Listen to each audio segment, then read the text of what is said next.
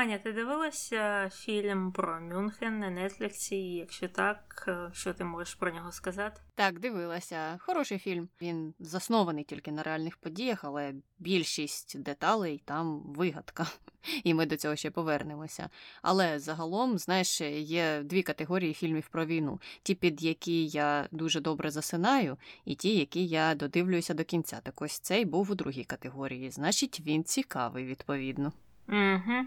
Я його не дивилася, але я чула, що вони весь цей фільм показували, що, начебто, Чамберлен зробив е, помилку у своїх судженнях е, щодо нацистської Німеччини. А от в самому-самому самому кінці, вже в титрах, вони написали, що насправді це не була помилка, і що так правильно було робити, бо там було багато плюсів, про які ми поговоримо. І як ти думаєш, що хотів донести цей фільм? Ну, чесно кажучи, я от е, не знаю, що там писали вже в титрах, бо через те, що я погано бачу, я завжди не встигаю за титрами. І тому, мабуть, чи я не помітила, чи я просто вирішила, ну, щось там написали та й написали. І я за цим не слідкувала. Мені просто видалося, що ті герої основні. Вважали, що Чемберлен не знає про те, який жахливий нацистський режим, і вони його про це хотіли проінформувати. Але Насправді він уявляв собі, який жахливий цей режим, і просто мав свої методи, нібито роботи з цим режимом. Я не знаю, чи це збігається з тим, що хотів донести автор фільму і що він доніс, але ну це те, як я собі зрозуміла цей фільм. Зрозуміло. Ну а більше про Невіла Чемберлена у сьогоднішньому випуску.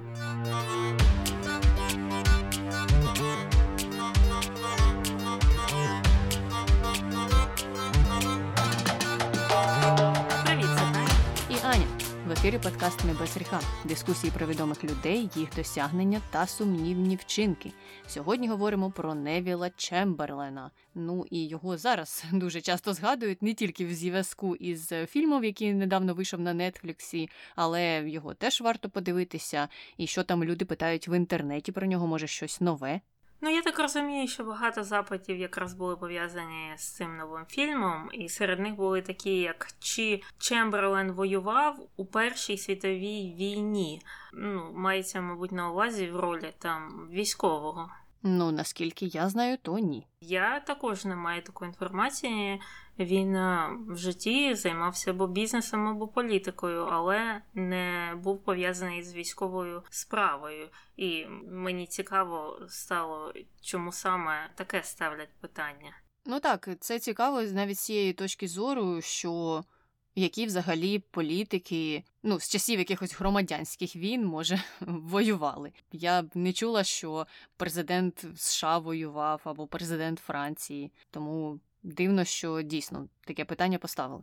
Угу, угу. Тоді переходимо до наступного питання: чому Чемберлен дотримувався політики умиротворення? Можна одразу ж перейти в контроверсії наші. Але якщо так коротко, то він вважав таку політику конструктивною. Він вважав, що краще намагатися вирішити ситуацію мирно, наскільки це він для себе пояснював, і наскільки це було можливо, і таким чином запобігти більшій небезпеці, більшій е, війні, наприклад. Це так, якщо коротко, але детально, звичайно, ми про це поговоримо сьогодні у другій частині нашого подкасту.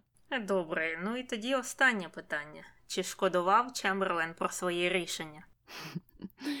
Я коли вивчала його біографію, то не знайшла таких прямих цитат, щоб він сказав: От я шкодую про ці договори. Може, в тебе якась інформація є. Але я знаю, що він говорив про те, що він стільки всього хотів досягнути, і у нього було стільки планів і на внутрішню політику, і на зовнішню, а потім все це зруйнувалося в кінці кінців. Ось е, така його фраза дійсно існує, але я не знаю, чи це він мав на увазі от конкретно те, що сталося із угодами, чи просто те, що почалася війна. Я читала таку ж саму цитату, я також не зовсім зрозуміла, чи це він визнає те, що він шкодує, чи це просто дійсно так сталося, війна прийшла, і він не досяг того, чого він хотів досягти. І про це, мабуть, ми не дізнаємося, тому що сучасні історики ще досі сперечаються про те, чи його політика була правильною чи ні. Але ми будемо переходити до початку всього цього. Значить, Невіл Чемберлен він був прем'єр-міністром Великобританії у кінці 30-х років, і він якраз був відомий своєю політикою умиротворення щодо нацистської Німеччини. І народився він в Бірмінгемі що у Великій Британії ще у далекому 1869 році його батько, якого звали Джосеп, працював в бізнесі, був успішним бізнесменом і також потім обіймав декілька державних посад, і у тому числі він навіть деякий час був мером цього міста Бірмінгема і також членом кабінету міністрів. А його мати Флоренс е, померла, коли е, Невіл ще був е, досить маленьким. Але крім нього, у сім'ї було ще три сестри, і також зведений брат і сестра від першого шлюбу його батька. І, до речі, його брат Остін в майбутньому також став політиком і навіть пізніше отримав Нобелівську премію миру за роль у локарнських переговорах, що стосувалося вступу німецької держави до Ліги Націй. Отак от це переплітається переплітаються, і одразу ж бачимо, що родина була ну такою статусною, що родина була пов'язана з політикою протягом довгого часу. У нього багато родичів були в політиці, і дядьки там, і дід теж. Тобто це заняття було дуже важливим для цієї родини, і тому батько якраз спонукав синів продовжувати це діло. Ну а доньки то вже таке, яке кому діло. Хоча, хоча Невіла спочатку навчала його сестра вдома, а потім вже він пішов до школи, до школи регбі. І регбі це місто, це не школа, де вони тільки те й робили, що грали в регбі. Хоча та школа регбі була першою школою, в якій почали грати в регбі. Ось так. Ну а пізніше він вступив вже до коледжу Мейсона, а нині це університет Бірмінгема.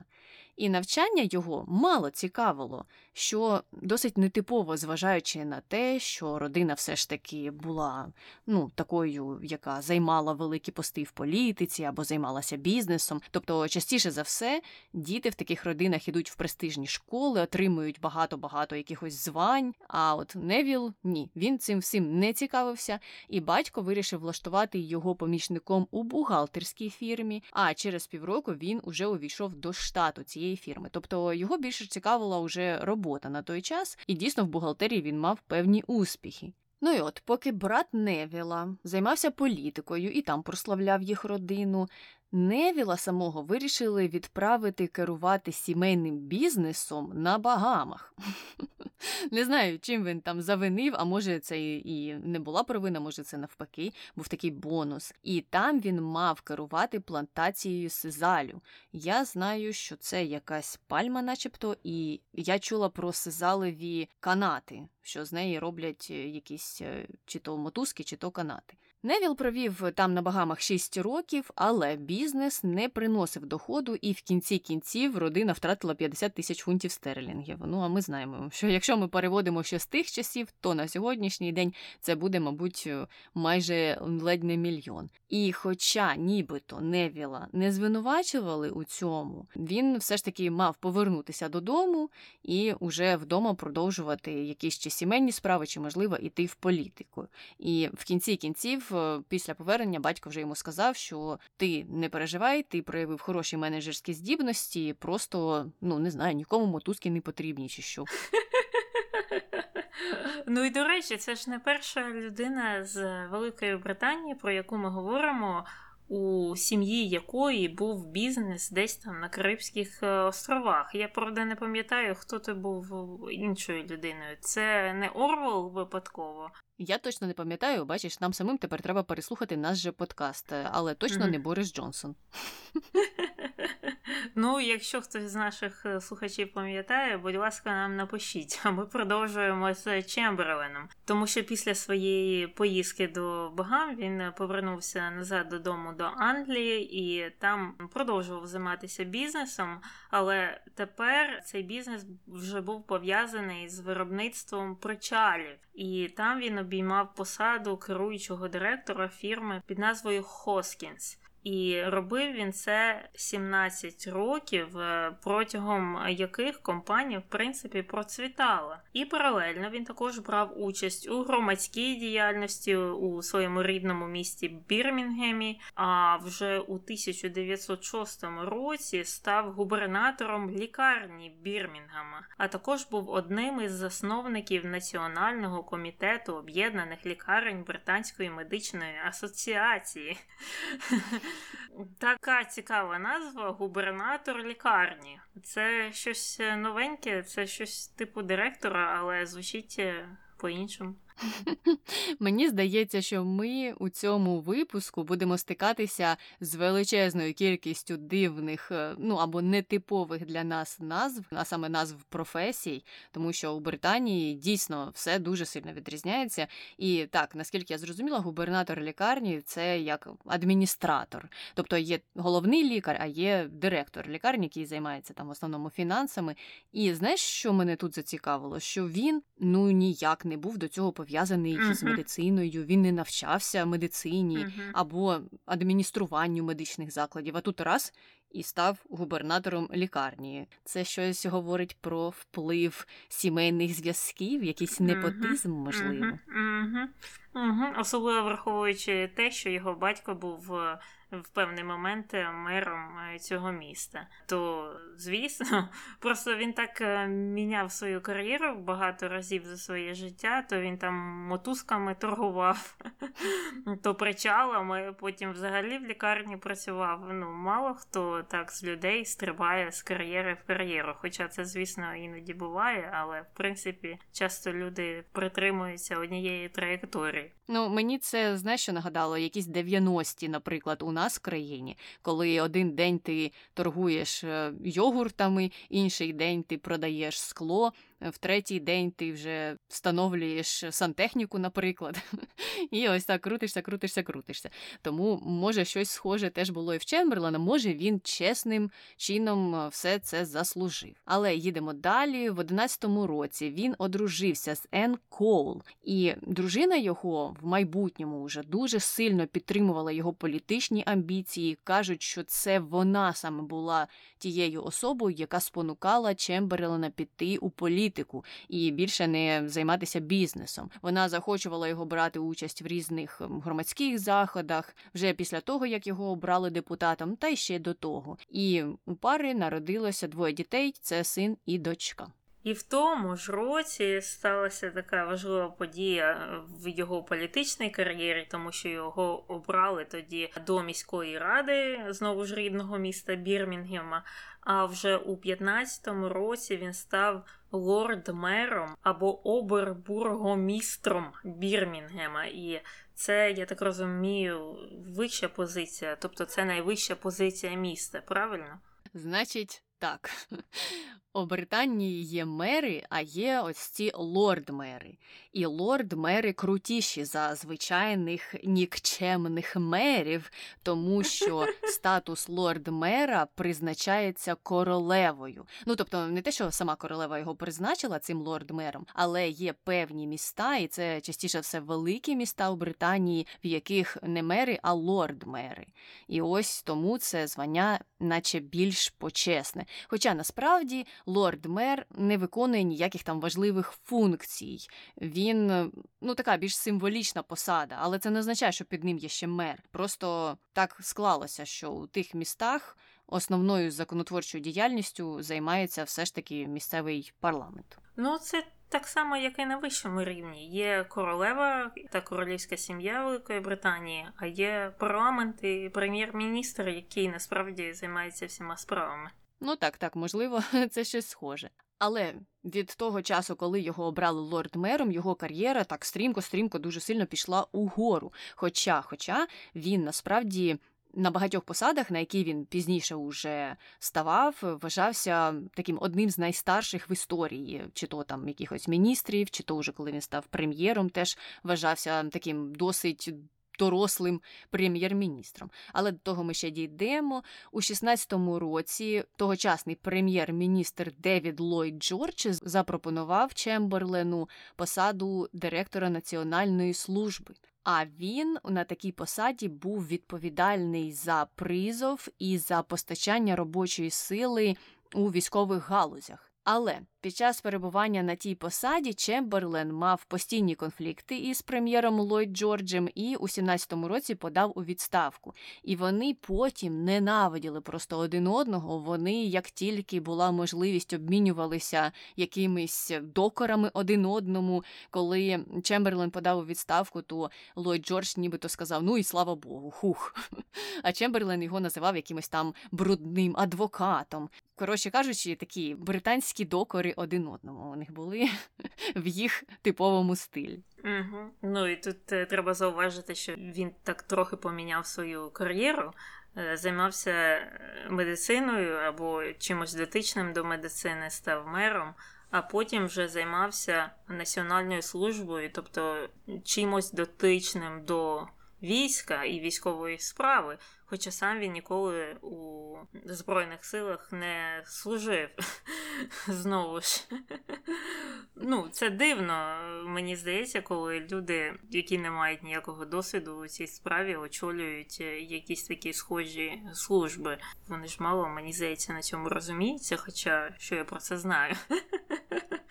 Але рухаємося далі. У 18-му році він вже вступив до палати громад е, у складі консервативної партії, звісно ж, і кампанія в його окрузі була особливою тим, що його суперницею від ліберальної партії була Марджері Корбет Ешпі, а вона була одна з перших жінок-кандидаток в депутати. І оці от вибори 18-го року були першими, в яких жінки мали право взагалі брати участь.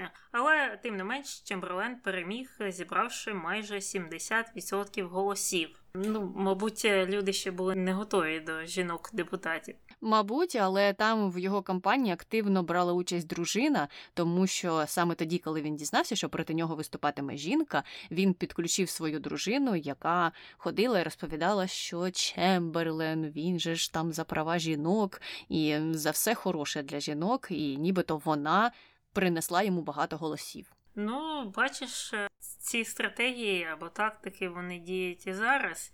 Е, часто, коли балотується, е, ну, принаймні тут жінка на посаду якусь, наприклад, президента, то інша сторона обирає віце-президента жінку або когось зі своєї команди, щоб якось це збалансувати. Пам'ятаєш, коли Барак Обама балотувався в президенти, то Джон Маккейн обрав собі Сару Пелін, яка його і загубила.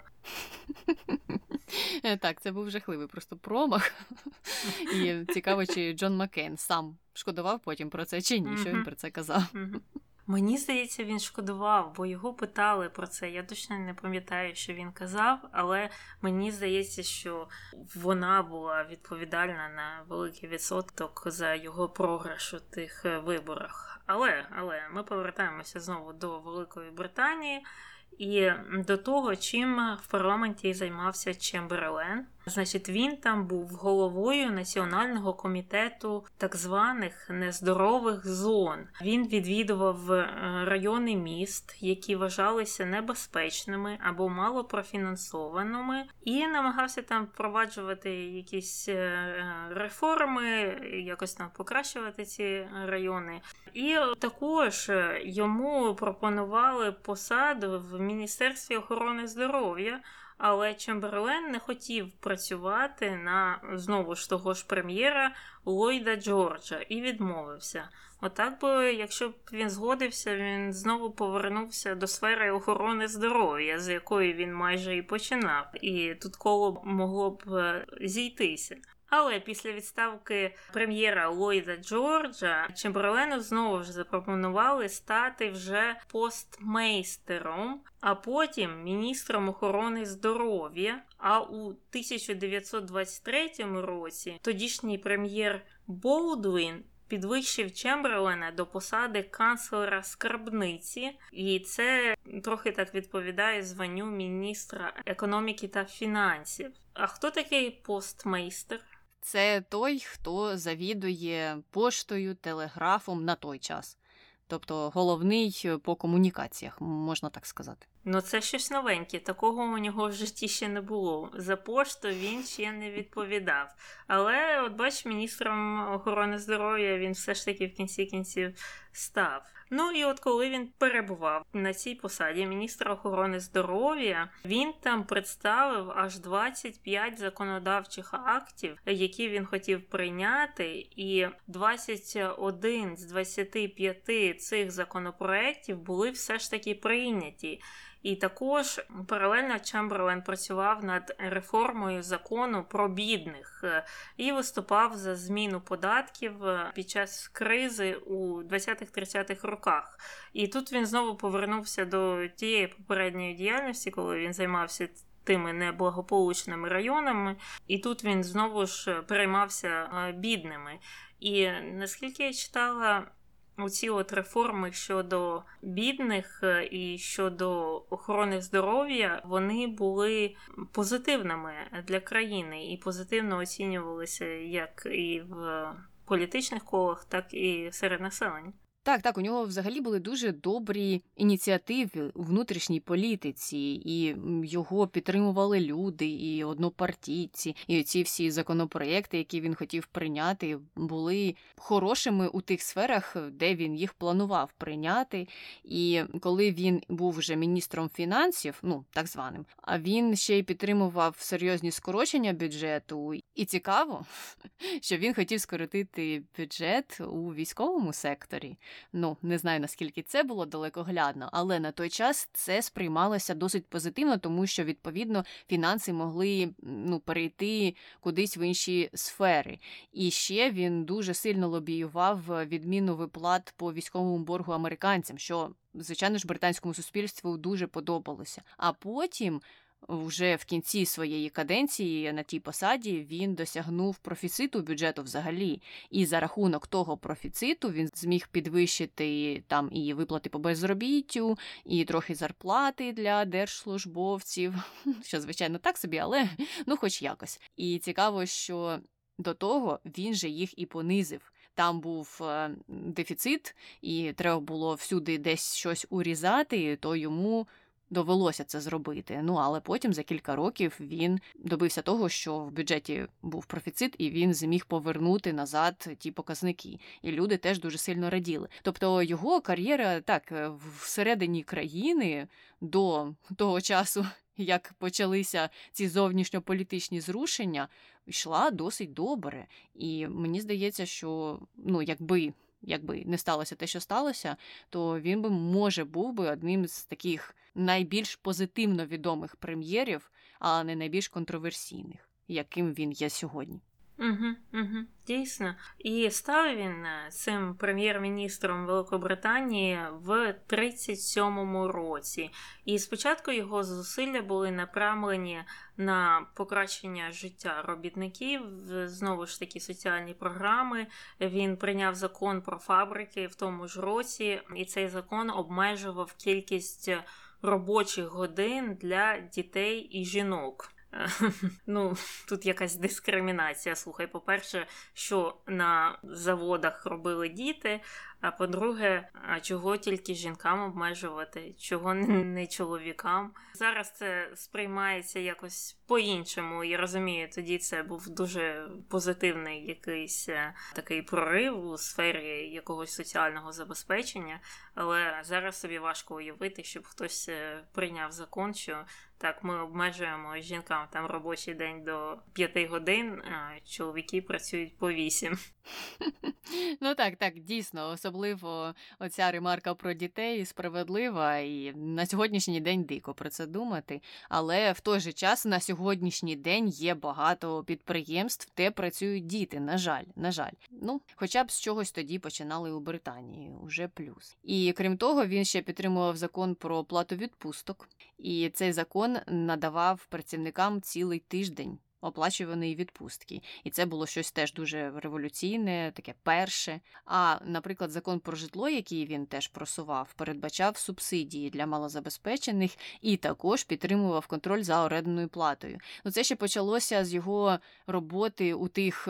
Так званих британцями на той час нездорових районах, тоді він ще запланував, нібито зробити в майбутньому такий закон, який би надавав субсидії і який би контролював орендну плату, тому що ну він бачив якусь нерівність, якусь невідповідність можливостям людей. Угу. Ну і тут питання, який він е, консерватор тоді? Так, так, мені теж це видалося цікавим, бо навіть якщо порівнювати його з Маргарет Тетчер, яка, ну, не сильно шанувала ті ж самі фабрики, шахтарів, наприклад, то Чемберлен в порівнянні з нею тяжів, мабуть, більше до лібералів. Хоча він дуже конфліктував із е, противниками своїми, і вони його не любили, він їх не любив. І потім, в ключовий момент, коли він мав чи не мав подати у відставку, вони всі натисли на те, щоб він все ж таки пішов з посади прем'єра. Але так, за поглядами, якщо за нинішнім часом оцінювати його, то він насправді був не таким вже й консервативним. Угу, угу. Ну і на цьому позитивному моменті ми можемо переходити до негативних, а саме до контроверсій. І, звісно, основна контроверсія пов'язана з його сумнівною зовнішньою політикою. В цілому. Чемберлен прагнув налагодити стосунки з німцями і укласти з ними яке не яке партнерство.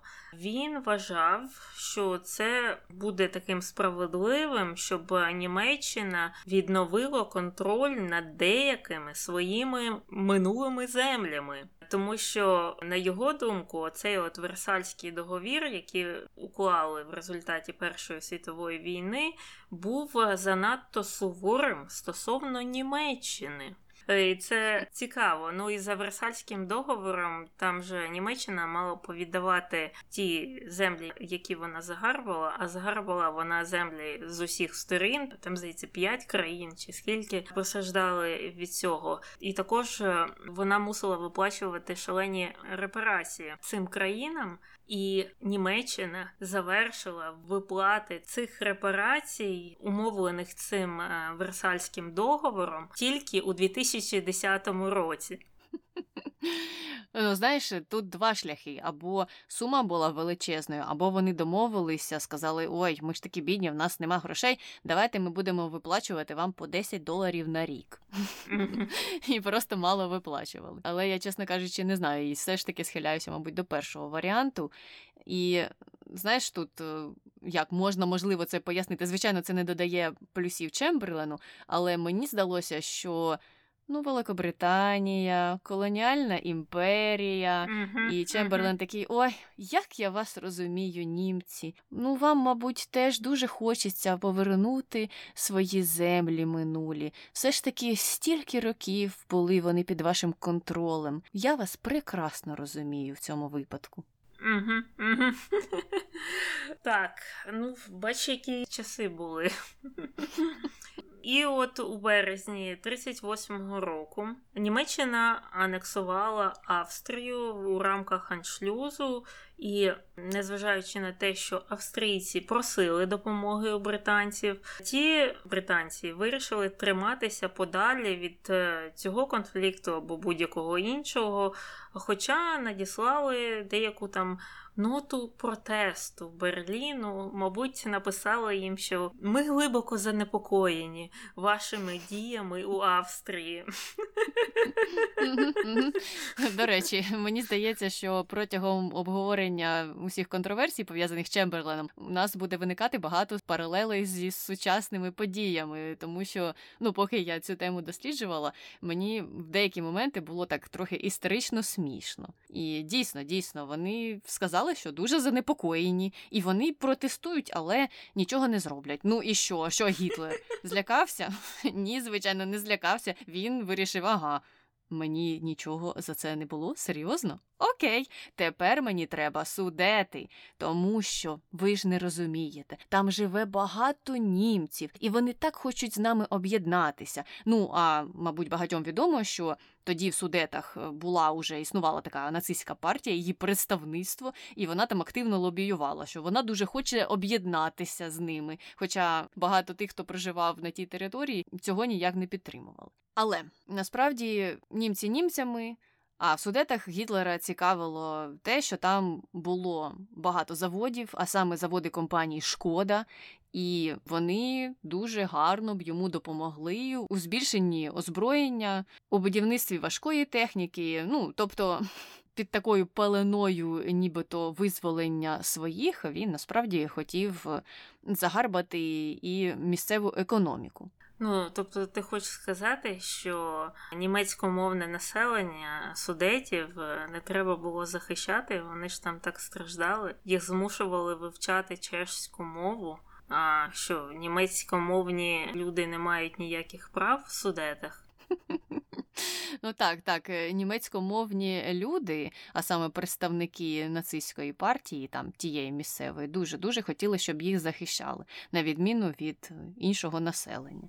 Ну і знаєш, хто голосніше кричить на той час, той е, і правий, я так розумію, що в тому контексті це все відбувалося. І Чехословаччина до складу якої на той час входили судети, звернула на це увагу, звичайно ж, і вирішила укласти пакт із французами та СРСР е, щодо того, що давайте, якщо що, ви нам допоможете. Ну, ми вам теж допоможемо, але насправді ви нам допоможете, бо на нас тут хочуть напасти. І Британія тоді не брала участь е, у укладенні того пакту, вони не мали ніяких військових зобов'язань щодо Чехословаччини, але вони були союзниками французів. Ну і там було під питаннями, наскільки вони будуть втручатися в якісь конфлікти, якщо вони виникнуть. Але незважаючи на те, що офіційно вони ні в які договори чи пакти не входили, комітет кабінету міністрів з питань зовнішньої політики британський, закликав Чехословаччину укласти найкращий можливий договір із Німеччиною. Ну, якщо перекладати звичайною мовою, то віддайте їм судети, що вам шкода, і все, і буде всім нам мир. Але ті переговори, звичайно, йшли повільно і безрезультатно, тому що Німеччина вимагала від Чехословаччини просто відтяпати шматок їх землі. А Чехословаччина справедливо казала: Ей, ви що, зовсім здуріли? Ні, ми вам нічого не віддамо. Ну а британці були тоді вже трохи занепокоєні. Так, ну і потім у травні того року чешські прикордонники застрелили двох судецьких німецьких фермерів, які намагалися продертися через чехословацький кордон з Німеччиною. І вони ніяк навіть не намагалися зупинитися. Ті їм кричали: Ей, куди ви пнетеся? А ті лізли і лізли. І цей інцидент, звісно, викликав заворушення серед отих самих судецьких німців, німецькомовних. І тоді Німеччина вирішила перекинути свої війська до кордону з Чехословаччиною. А Прага у відповідь перекинула вже свої війська до їхнього з Німеччиною кордону.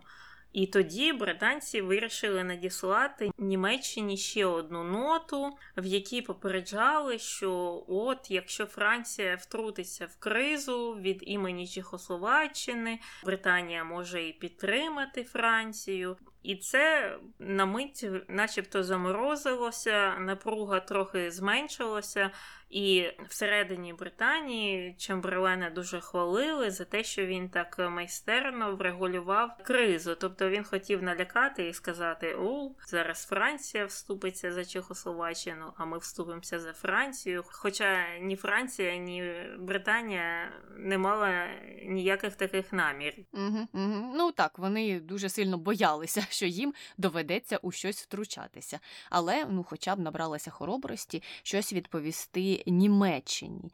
І паралельно з тим вони тиснули на Чехословаччину, щоб е, та пішла на поступки Німеччині. Тобто вони нібито вигравали час, але вигравали вони його не для того, щоб ну не знаю, вирішити цей конфлікт не шляхом анексії земель або окупації земель. Вони вигравали час для того, щоб потім піти до Чехословаччини і сказати їм: ну, будь ласочка, віддайте їм судети. І вони це пояснювали тим, що зараз усі країни не готові до нової війни в Європі. Нема у нас обладнання, нема у нас військових, нема у нас технологій, і ну, ми це все програємо. Тому давайте краще віддамо їм маленький шматок. На цьому вони, звичайно ж, стовідсотково заспокояться. І все, і кінець, хеппі енд. І цікаво, що спочатку Чемберлена в цьому дуже сильно підтримував його кабінет міністрів. Було декілька людей, які не погоджувалися, але ця опозиція, звичайно ж, ну не завадила йому вести ті перемовини і потім почати вести прямі перемовини вже з Гітлером. Він вважав, що ну я вже зміг трохи заморозити цей конфлікт, набрався взагалі хоробрості і вирішив, що тепер можна напряму вже поговорити з Гітлером і в чомусь його переконати. Так, ну і от 13 вересня того року секретні служби Великої Британії довідалися, що Німеччина хоче вторгнутися до Чехословаччини 25 вересня. Чемберлен про це дізнався і надіслав Гітлеру повідомлення, що слухай, давай я до тебе приїду, і ми поговоримо на цю тему. Хочу тут вияснити деталі. Гітлер на це погодився. Чемберлен до нього приїхав 15 вересня. І е, ця зустріч тривала десь е, три години. Гітлер стояв на своєму, вимагав анексії судетів, казав, вони мої. Там багато німецькомовних людей, їх треба захищати. Чехи там зараз влаштують геноцид німецькомовних, розп'ятий хлопчик. І таке інше. Але в той же час Чемберлену вдалося, на його думку, отримати від Гітлера гарантії, що після судетів він е, далі нікуди не піде, не буде захоплювати інші землі Чехословаччини або когось іншого, і особливо він не буде чіпати ті землі, де проживає знову ж багато німців або німецькомовного населення. І Чемберлен був задоволений собою, вважав, що зустріч е, пройшла прекрасно, судети здали, але на нас не полізуть або далі кудись не полізуть. І отак от ми уникнемо масштабної глобальної війни. І згідно з цими документами, Судецька область буде анексована Німеччиною, і французи подивилися на ці документи і також погодилися. Земля не наша, хай віддають. І під е, дуже великим тиском Чехословаки також погодилися на ці умови, але це, звісно, все призвело до падіння чехословацького уряду, тому що люди населення цього не зрозуміли. І от наступна вже зустріч пройшла 22 вересня в Бад Годенсберзі. І там Гітлер е, сказав, що слухайте, отой от попередній план, оті от е, документи, які ми там щось підписували, мене вже не влаштовує. Я вимагаю от негайної окупації судетів, е, і також я хочу виселити звідти всіх чехословаків. А також він говорив, що паралельно у Польщі і Угорщини також є певні територіальні претензії до Чехословаччини, бо ті, в свою чергу, також е, хотіли там відхопити трохи земель від цієї країни. І, до речі, Польща вже тисячу разів е, просила вибачення у чехів, словаків у цих країн за те, що Польща вступила тоді у цю згоду з Гітлером, і не раз вже котрий президент Польщі про це говорив і публічно вибачався на відміну від е, іншої країни, яка підписала договір Ріббентропа та Молотова, і досі це заперечує. Причому це дуже смішно це заперечувати на сьогоднішній день, коли ну вже стільки є документів. І ще смішніше, що про це ж я не знаю, звичайно, в Росії не навчалася, але в Україні ми це вивчали. І я собі так проводила паралелі, що, мабуть, там теж це все вивчали, а потім раптом почали заперечувати взагалі існування цього договору. І це дуже дивно. Ну, це як діти, знаєш, вони закривають очі і думають, що їх ніхто не бачить. Або вони думали, що це писалося на якомусь папірусі, і він не зберігся. Якось так. Але добре, повертаємося до інших жахливих договорів. Чемберлен послухав усі ці пропозиції Гітлера і сказав: ну, слухай, це вже трохи занадто. Можливо, зупинишся. Мене вже звинувачують в тому, що я і так тут підлизуюся до авторитарних лідерів, бо він ще, до речі, паралельно там з Мусоліні товаришував. Але Гітлеру було на це все все одно. Він виклав свої вимоги, а Чемберлен в кінці кінців сказав: Добре, давай я стану посередником у ваших перемовинах із французами та чехословаками, ну тому що вони союзники, і буду намагатися якось вирішити все це мирним шляхом, наскільки це можливо. Не знаю, що він собі там уявляв. І Гітлер у відповідь сказав, що окей.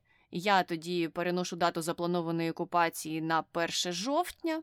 Чемберлен, звичайно ж, оптиміст. Е, я не знаю навіть, чи так можна його описати, але е, так, він повірив Гітлеру і повірив якраз у те, що все, на судетах все закінчиться. І потім, коли уже повернувся додому, то журналістам сказав, що тепер вся справа за чехословаками. Ну, дуже-дуже зручно. Спочатку домовлятися за спиною чехословаків, яких не допускали ні на жодні переговори щодо їх країни, а потім казати: ну все, тепер вся справа за ними. Тепер вони мають це все вирішити, і це буде, мабуть, на їх совісті, якщо щось почнеться. Підмигування, підмигування. Ну, це ж він, мабуть, мав на увазі. Не знаю, але мені здається, що як мінімум це все виглядало дуже несправедливо. І, звичайно, ці пропозиції Гітлера зустріли величезний опір і з боку французів, і з боку чехословаків, а також уже почали обурюватися деякі члени кабінету міністрів Чемберлена. І Чехословаччина в кінці кінців почала стягувати свої війська до кордонів і готуватися до війни. Тобто вони не хотіли поступатися своїми землями. І тут цікаво те, що так, звичайно, що Словаччина була ну меншою за розмірами країною, але їх армія була на дуже високому професійному рівні. Тому дійсно вважалося, що це не буде так, що Гітлер прийде і за три години все забере. Там назрівав величезний військовий конфлікт. Можливо, у них все було ну не так сильно профінансовано, і не зрозуміло, звичайно, що там у Німеччині було, як вона там все готувала. Але Чехословаччина могла дати їй достойний відпір. І якщо вони ще й сподівалися на те, що французи можуть їм допомогти, хоча ну потім з'ясувалося, що французи не сильно то й були готові, то точного прогнозу про те, як би ця ситуація закінчилася, ніхто не міг дати. Угу, угу. Ну, це те ж саме, що я читала, що у Чехословаччини була досить потужна армія, і не зрозуміло, чому Ну, як не те, що не зрозуміло, а під питанням, чому Британія та всі інші європейські країни одразу кинулося до ніг Гітлера здавати судети. Тобто, одне діло це сказати, що ми не будемо втручатися, ви там бийтеся, вбивайтеся, робіть, що хочете, але ну все, ми там сидимо. Ми взагалі тут на острові живемо. Ви спробуйте до нас доплисти. А інша справа це дійсно вирішувати вирішувати щось за спиною, коли у Чехословаччини був певний потенціал. Угу. Ну але вони в це не вірили. Ну і от до речі, про те, що ти казала, що це якась далека земля, і хай самі собі вирішують. Чемберлен дійсно у вересні звернувся до нації по радіо і заявив таке. Мені ця цитата здалась такою, яку я могла прочитати буквально пару днів назад е, на Твіттері, наприклад. Так от він сказав наступне. Як це жахливо, що ми тут копаємо окопи і тестуємо протигази через сварку в далекій країні між людьми, про яких ми нічого не знаємо. Але здається ще більш неможливим, що сварка, яка вже в принципі вирішена, стане приводом до війни. Так, так, е, світ стоїть на місці. Що можна сказати? Це дійсно є популярним сентиментом серед е, деяких людей, і навіть тих, які пишуть е, якісь там свої роздуми для провідних світових газет. Угу, угу. Ну і я теж це прочитала і подумала: мабуть, же усі ці люди, які вважають себе такими суперрозумними журналістами і люблять самі цитувати багатьох інших історичних постатей. Вони ж чули про цю цитату, або, може, могли її десь знайти. Ну, якщо вона мені потрапила на очі, то я впевнена, що багатьом іншим вона теж потрапила на очі. І як неможливо провести паралель з тим, що відбувалося тоді, і з тим, що відбувається зараз, і яке треба мати тунельне бачення, щоб не помічати того, що сварка десь в якихось країнах уже один раз призвела до чогось глобального. І такі речі зазвичай так і працюють. Воно ну, не може вирішитися десь там, не зачепивши тебе, особливо на сьогоднішній момент, коли все ще більше пов'язано. Якщо не зачепить фізично, то зачепить економічно. Ну і сварка, вона ж вже не локальна, сварка вона глобальна. Якщо подивитися на дії Росії, теперішні у країнах Європи і навіть в тих же самих Сполучених Штатах.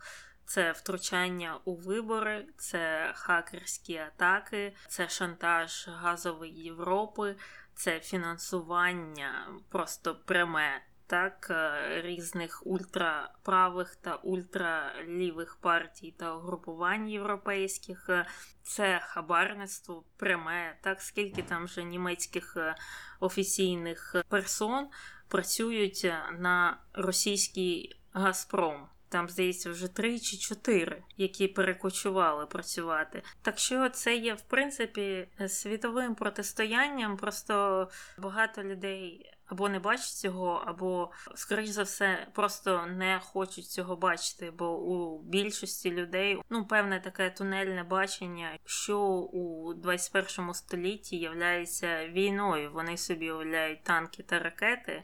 Хоча інші речі можуть е, завдати тобі ще більшої шкоди. Знову ж повертаємося до втручання у вибори, до того, до чого це призвело, до 6 січня, і ці посилені ультраправі групування в США, які невідомо звідки фінансуються, хоча, в принципі, відомо. Інформаційні атаки, так, дезінформація, все це йде з певного місця, яке називається Росією. І вона утворює велику кількість проблем у цій державі. Я маю на увазі США, але люди просто повністю не хочуть цього бачити. Ну так, і жаль, жаль за цим спостерігати, тому що вони можливо і побачать, коли.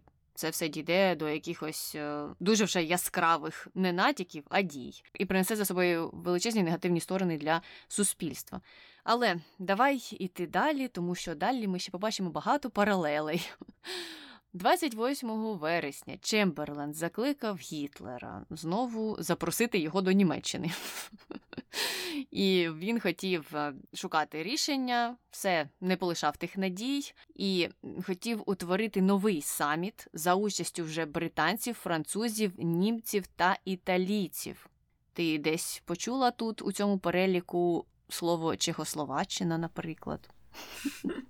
Тобто чотири країни вирішували долю п'ятої країни, яку навіть і не запросили. Ну Гітлер, звичайно ж, погодився. Чемберлен доповів про це парламенту, і парламент це зустрів оваціями. Вони вважали, що це велике досягнення.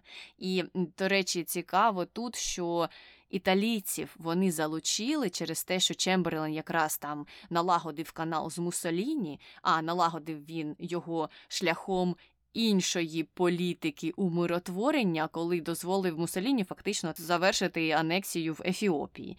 І він вважав, що Мусоліні ну, матиме якийсь хороший вплив на Гітлера, адже вони чимось схожі, два авторитарних диктатори, може, знайдуть якусь спільну мову. А я ж такий майстер переговорів і переконав Мусоліні теж приєднатися до оцих наших переговорів з німцями і разом з французами. Я не знаю, чому він вважав це величезним досягненням, але так, це дійсно так і було. Ну, це ж мені нагадує усіх, е, не знаю, як їх назвати, псевдоекспертів, які вважають, що треба дружити з Росією, тому що Росія допоможе США та Західному світу протистояти Китаю. Ха-ха-ха-ха-ха. Ну так, е, так, дійсно. Або взагалі, що коли ведуться якісь переговори із е, державою, де є тоталітарний уряд, що такі переговори мають сенс чи можуть бути ефективними. З якого боку вони можуть бути ефективними? Мені, наприклад, якщо знову ж поводити паралелі з сьогоднішнім днем, дуже смішно, коли люди дійсно надіються на якісь рівноправні переговори. От ми вам це запропонуємо, а ви ж нам теж щось запропонуйте. Ну, сторона, яка не грає по-чесному, ніколи вам нічого не запропонує, і вона ніколи не буде виконувати ніякі домовленості, тому що вона з самого початку грає нечесно. До яких ефективних переговорів можна апелювати? Так, ви можете щось їм сказати, але сподіватися на те, що ой, зараз вони побіжать і будуть все виконувати. Думаю, це занадто оптимістично. Ну, зрозуміло, і все одно, все одно, уже який е, раз, е, ну я не знаю, чи це стосується там е, голів держав, бо вони все ж таки. Щось більше знають, але преса, медіа, вона сприймає слова з вуст якихось там представників російських за чисту монету. Ну, варто подивитися на вчорашній день. О, о, якийсь там е, високопосадовець е, російський сказав, що вони відводять війська. Все, все закінчилося. Це деескалація. Вау, вау, вау, класно. Приходить сьогоднішній день. Виходить так, що Росія збрехала. Бо наша розвідка показує, що вони підвели 7 тисяч військ. Як таке могло статися? Вони що це брешуть чи що? І кожного разу одні і ті ж граблі. Бам-бам-бам. Як та гуля ще не виросла в нову голову. Мені дуже дивно. Але давай повертатися до Чемберлена. 29 вересня він е, знову ж поїхав до Німеччини, де зустрівся з Даладієм, Мусоліні та Гітлером. І там Гітлер гордо заявив, що він планує вторгнутися в Чехословаччину 1 жовтня. І тут Чемберлен так, мабуть, себе почував якось ніяково і запропонував, а може, якось там компенсувати щось Чехословаччині, їх уряду, їх громадянам. Але, звісно, Гітлер на це не погодився. І тоді Мусоліні озвучив план, е, який е, і ліг в основу фінального договору. Хоча насправді цей план він йшов не від Мусоліні, цей план був підготовлений німцями, і вони просто передали його італійцям перед цією зустрічю, щоб це так виглядало, начебто ну, це якесь таке союзне рішення, а не просто це Гітлер щось вирішив. От є підтримка від інших сусідів. Всі ми так думаємо. Ну і після цієї зустрічі радники Чемберлена проінформували Чехословакію про проєкт цієї угоди. Вони закликали їх якнайшвидше прийняти цю угоду, оскільки евакуація чехів звідти мала розпочатися наступного дня а німецька армія мала завершити окупацію судетів до 10 жовтня. В той же час міжнародна комісія мала вирішити майбутнє інших спірних районів. І тоді Англія і Франція повідомили Чехословаччину, що вона може або протистояти Німеччині самостійно, або просто підкоритися цим домовленостям. І чехословацький уряд е, у Празі е, заперечив е, проти цього рішення, але в кінці кінців погодився з його умовами. Ну так, виходить, що вже Франція відмовилася від союзництва, і Чехословаччині не думали, що вони зможуть ефективно протистояти Німеччині. І от, е, до речі, поки британці і французи спілкувалися з представниками Чехословаччини, яких не допустили до самих переговорів, то німці та італійці влаштували цілий бенкет і святкували, як класно все пройшло, як ми їх обдурили і підсунули їм насправді те, що ми і хотіли здобути. І це був договір не такий, який був прийнятий усіма присутніми на зустрічі, а той, який, як ти сказала, фактично був підготовлений у Німеччині до того. Ну коротше кажучи, обвели їх навколо пальця. І перед тим як залишити Мюнхен, Чемберлен вирішив: ну я ж такий майстер переговорів, то можливо треба ще Гітлера попросити підписати ще один документ. І там вони заявляли про своє взаємне бажання вирішити їх розбіжності шляхом переговорів для забезпечення миру. Тобто Чемберлену було важливо, щоб Гітлер нібито пообіцяв, що все на судети він іде, але на Британію він не нападе. І вдома його зустрічали як героя, бо думали, що він вирішив проблему цю, що загроза війни минула. А Чемберлен сам сказав громадськості, що він досяг миру з честю. І цікаво, що в цей самий час до Гітлера прийшов Рібентроп і сказав: Ей, ти що, взагалі з розуму з'їхав, підписав тут якусь мирну угоду з британцями, на що Гітлер розсміявся і відповів йому: Ей, ти що, взагалі з розуму з'їхав? Це якийсь папірець, і він нічого не значить. Ха-ха-ха. Привіт, Будапештський меморандум. Угу, угу. Так, і бачиш, як цікаво на це дивитися дійсно паралельно з різних боків. Чемберлена там вдома вітали і вважали таким героєм, і він же ж себе сам вважав героєм. Але не сталося, як гадалося. І цікаво, цікаво, що його критикував тоді Вінстон Черчилль, який сказав, що йому був наданий вибір між війною та безчестям, і він вибрав безчестя і ще й отримає війну. І, звичайно ж, так і сталося. І зовнішня політика Чемберлена в кінці кінців була дискредитована, коли Гітлер анексував решту Чехословаччини і розпочав війну, коли напав на Польщу. Угу, І це така досить відома цитата Черчилля, яку і на сьогоднішній день е, часто використовують. Ну і от ця Мюнхенська угода стала таким певним символом марності переговорів з тоталітарними державами.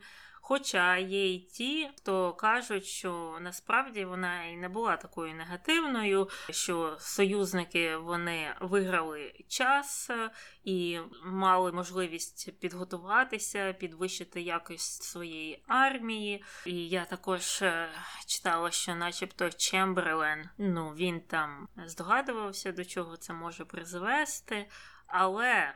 Тут проблема була в тому, що Велика Британія тоді була не просто островом десь там у північному морі, а це була Британська імперія, е, яка була там майже на всіх континентах.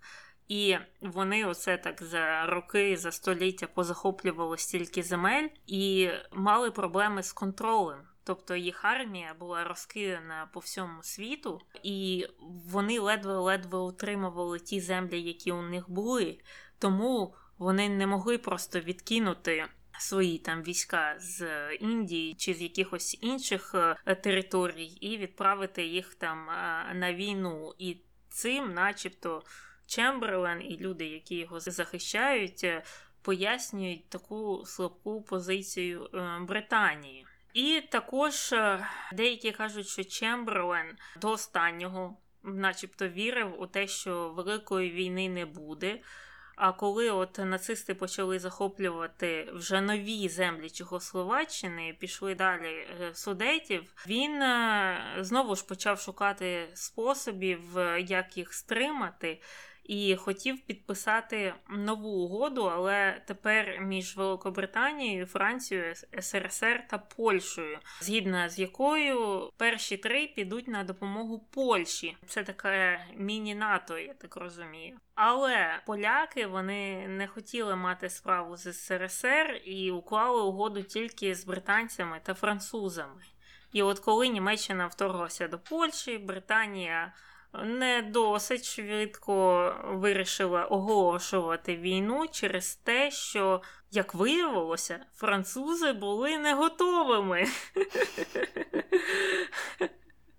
І просили там, кричали з Франції про те, що треба якось відкласти оголошення от е, цього ультиматуму німцям. Ну і тоді ж, звісно, коли це все сталося, в Британії дії Чемберлена почали різко засуджувати через таку от нерішучість, і в кінці кінці він оголосив війну 3 вересня. І я бачила сьогодні в інтернеті ксерокопію або фотографії його щоденника, і там е, якраз 39 рік, е, це 3 вересня, і там просто написано War declared. І весь тиждень там взагалі ніяких нотаток, тільки на цю дату. Ну, такої нотатки, мабуть, достатньо. Знаєш, не треба плани на весь день розписувати. Достатньо того, що word declared. Е, так, е, ну і до речі, от з поляками, що ж там сталося, коли вони не захотіли мати справу з СРСР, то якраз тоді був підписаний отой неіснуючий договір між СРСР та Німеччиною. Договір Молотова Ріббентропа, тому що СРСР образилися, що британці, французи та поляки не взяли їх е, до складу свого такого договору, який вони уклали. Але бачиш, е, Чемберлен це не передбачив ніяк. Е, ну і коли почалася вже війна, то він робив певні ініціативи, збирав, звичайно ж, там і військовий кабінет, і вже посилював фінансування військового сектору. І він керував е, військовою кампанією в Норвегії, але вона виявилася невдалою.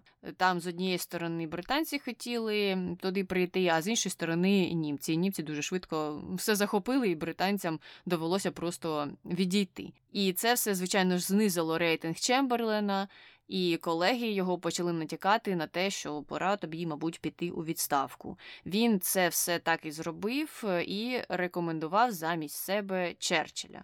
І Черчилль, до речі, ну так, з повагою поставився, подякував йому за це, тому що там було дві кандидатури, і е, дійсно в кінці кінців е, Чемберлен його порекомендував. І він залишався членом кабінету Черчилля, але не надовго, тому що у жовтні 40-го року у нього загострився рак, і він не міг більше продовжувати свою роботу. І в кінці кінців помер 9 листопада того ж року. Угу. Ну і от перше десятиліття після завершення війни Чемберлена критикували майже всі, а у пізніх там 50-х роках його репутацію потроху так стали відбілювати, казати, ну що ж він там міг зробити. В принципі, це було там складне рішення, складна ситуація. Британія була у складній тоді ситуації в воєнному плані та в інших також. І от Франція взагалі не зрозуміло, чим займалася, і інші країни були не готові. І це, начебто, був більше позитивний крок, ніж негативний. І отак, от з роками з роками на його репутацію почали дивитися з більш е, позитивної сторони. І от вийшов цей фільм, в який я не дивилася, але з того, що я читала, в принципі, його висвітлили більше негативно, але в кінці кінців. Також зробили цю позначку, що ну така була ситуація, і в принципі так, от був час, щоб підготуватися.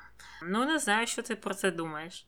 Я думаю, що не треба починати з того, що ти величезна колоніальна імперія. Ось я що думаю.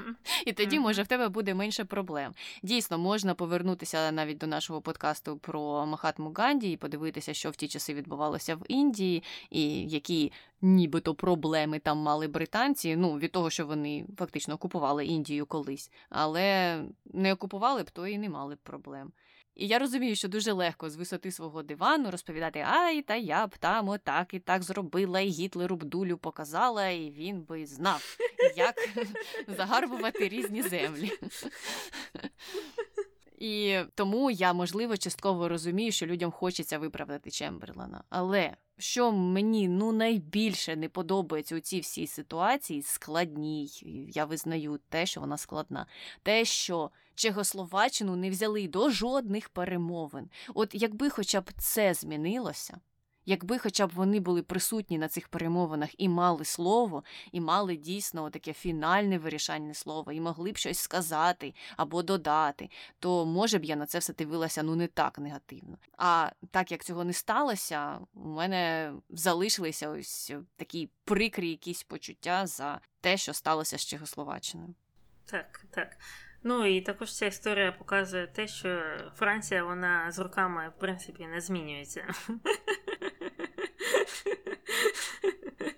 Ну і на цій ноті перейдемо до конспірології. Вони якраз пов'язані з цим новим фільмом, який називається Мюнхен на порозі війни. І багато людей, хто не знайомий з історією Другої світової війни і з біографією Чемберлена, вважали, що все, що відбувається в цьому фільмі, воно відповідає дійсності, точно сходиться з історією.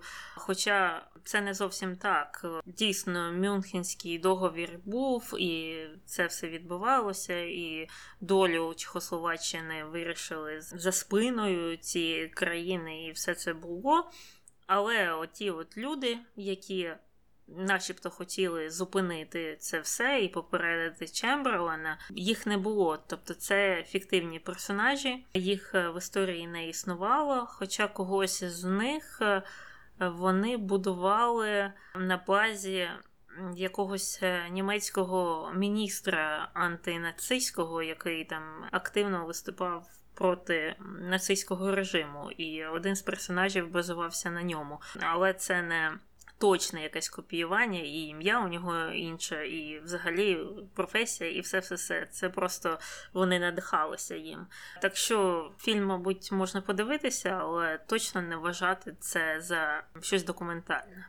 Так, так. І я, чесно кажучи, не знаю, чи Netflix е, написав, що це не документальний фільм, тому що наразі багато компаній е, критикують щодо цього, що вони беруть за основу певний історичний сюжет, потім додають, додають всілякої фантастики і пишуть, е, що це засновано на реальних подіях, але реальною подією є отака основна велика. Ну як ти сказала, тут це угоди. А все інше, що вони додали, ну зовсім нереальне. І я звичайно погоджуюся з тим, що люди, мабуть, повинні робити якісь домашні завдання і вивчати цю тему, якщо вона їх дійсно цікавить, щоб потім не потрапляти в такі ситуації, що ти розповідаєш про якусь історію своїм там друзям, навіть якої насправді не було, бо ти її побачив у фільмі. Але ну з іншого боку, це і відповідальність, мені здається, з боку тих, хто транслює той фільм, казати, що слухайте, ми тут напридумували.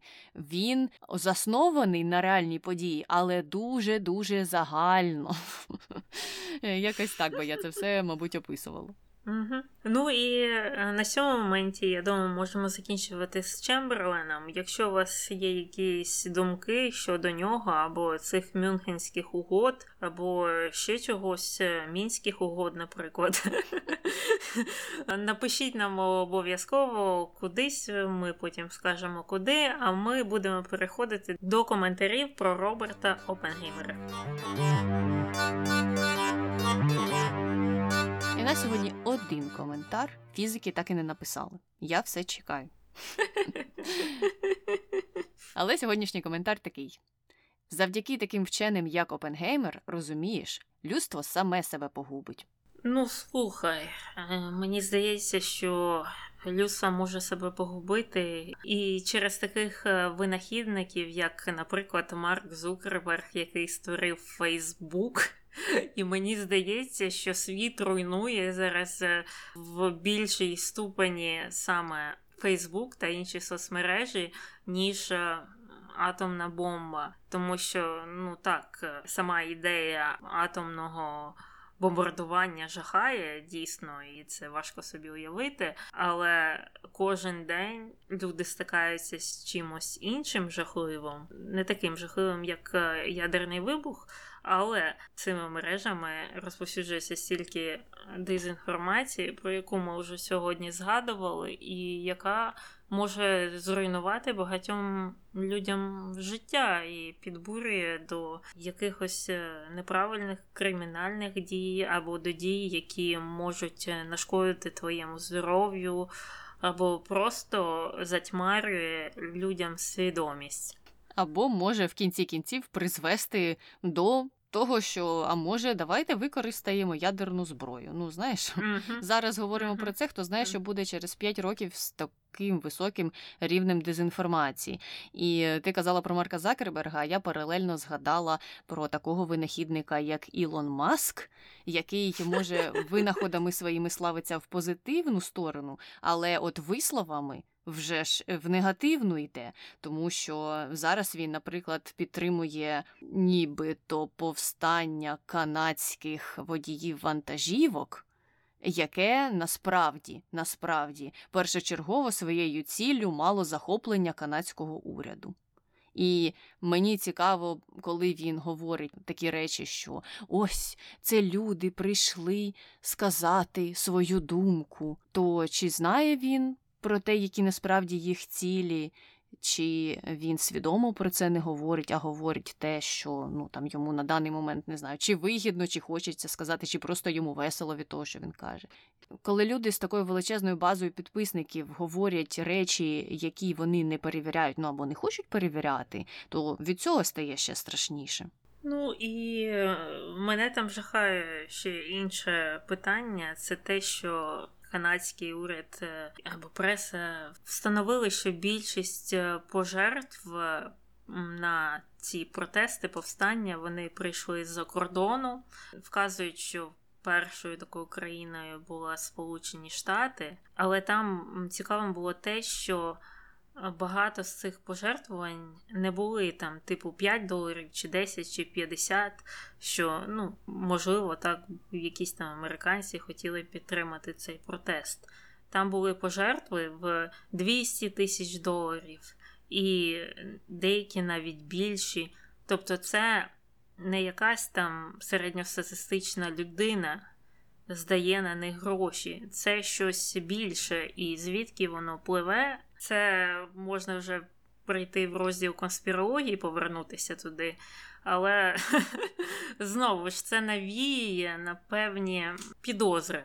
Ну так, так. І тому я ж кажу, що мені дивно, що людина, яка нібито освічена, яка багато чого винайшла і сама, і там керує різними компаніями, які винаходять е, різні інноваційні технології.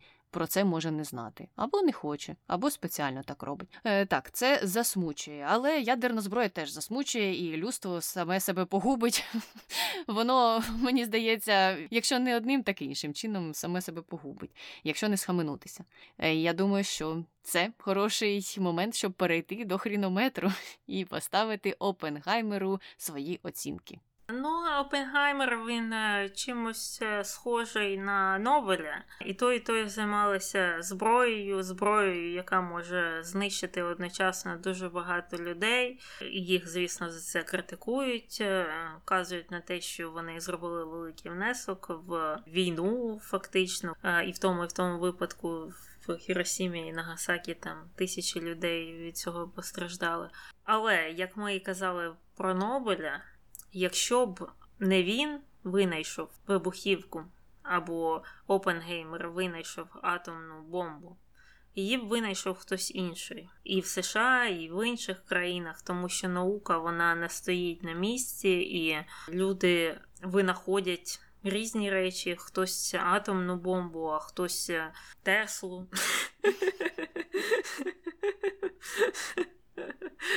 І це ну дійсно важке питання. Чи ми можемо звинувачувати людину в тому, що вона займалася наукою, яка в кінці кінців призвела до людських жертв? Але в той же час, що мені найбільше не сподобалось, що він вважав, принаймні на перших етапах, що цю бомбу треба десь протестувати. Він на цьому наполягав.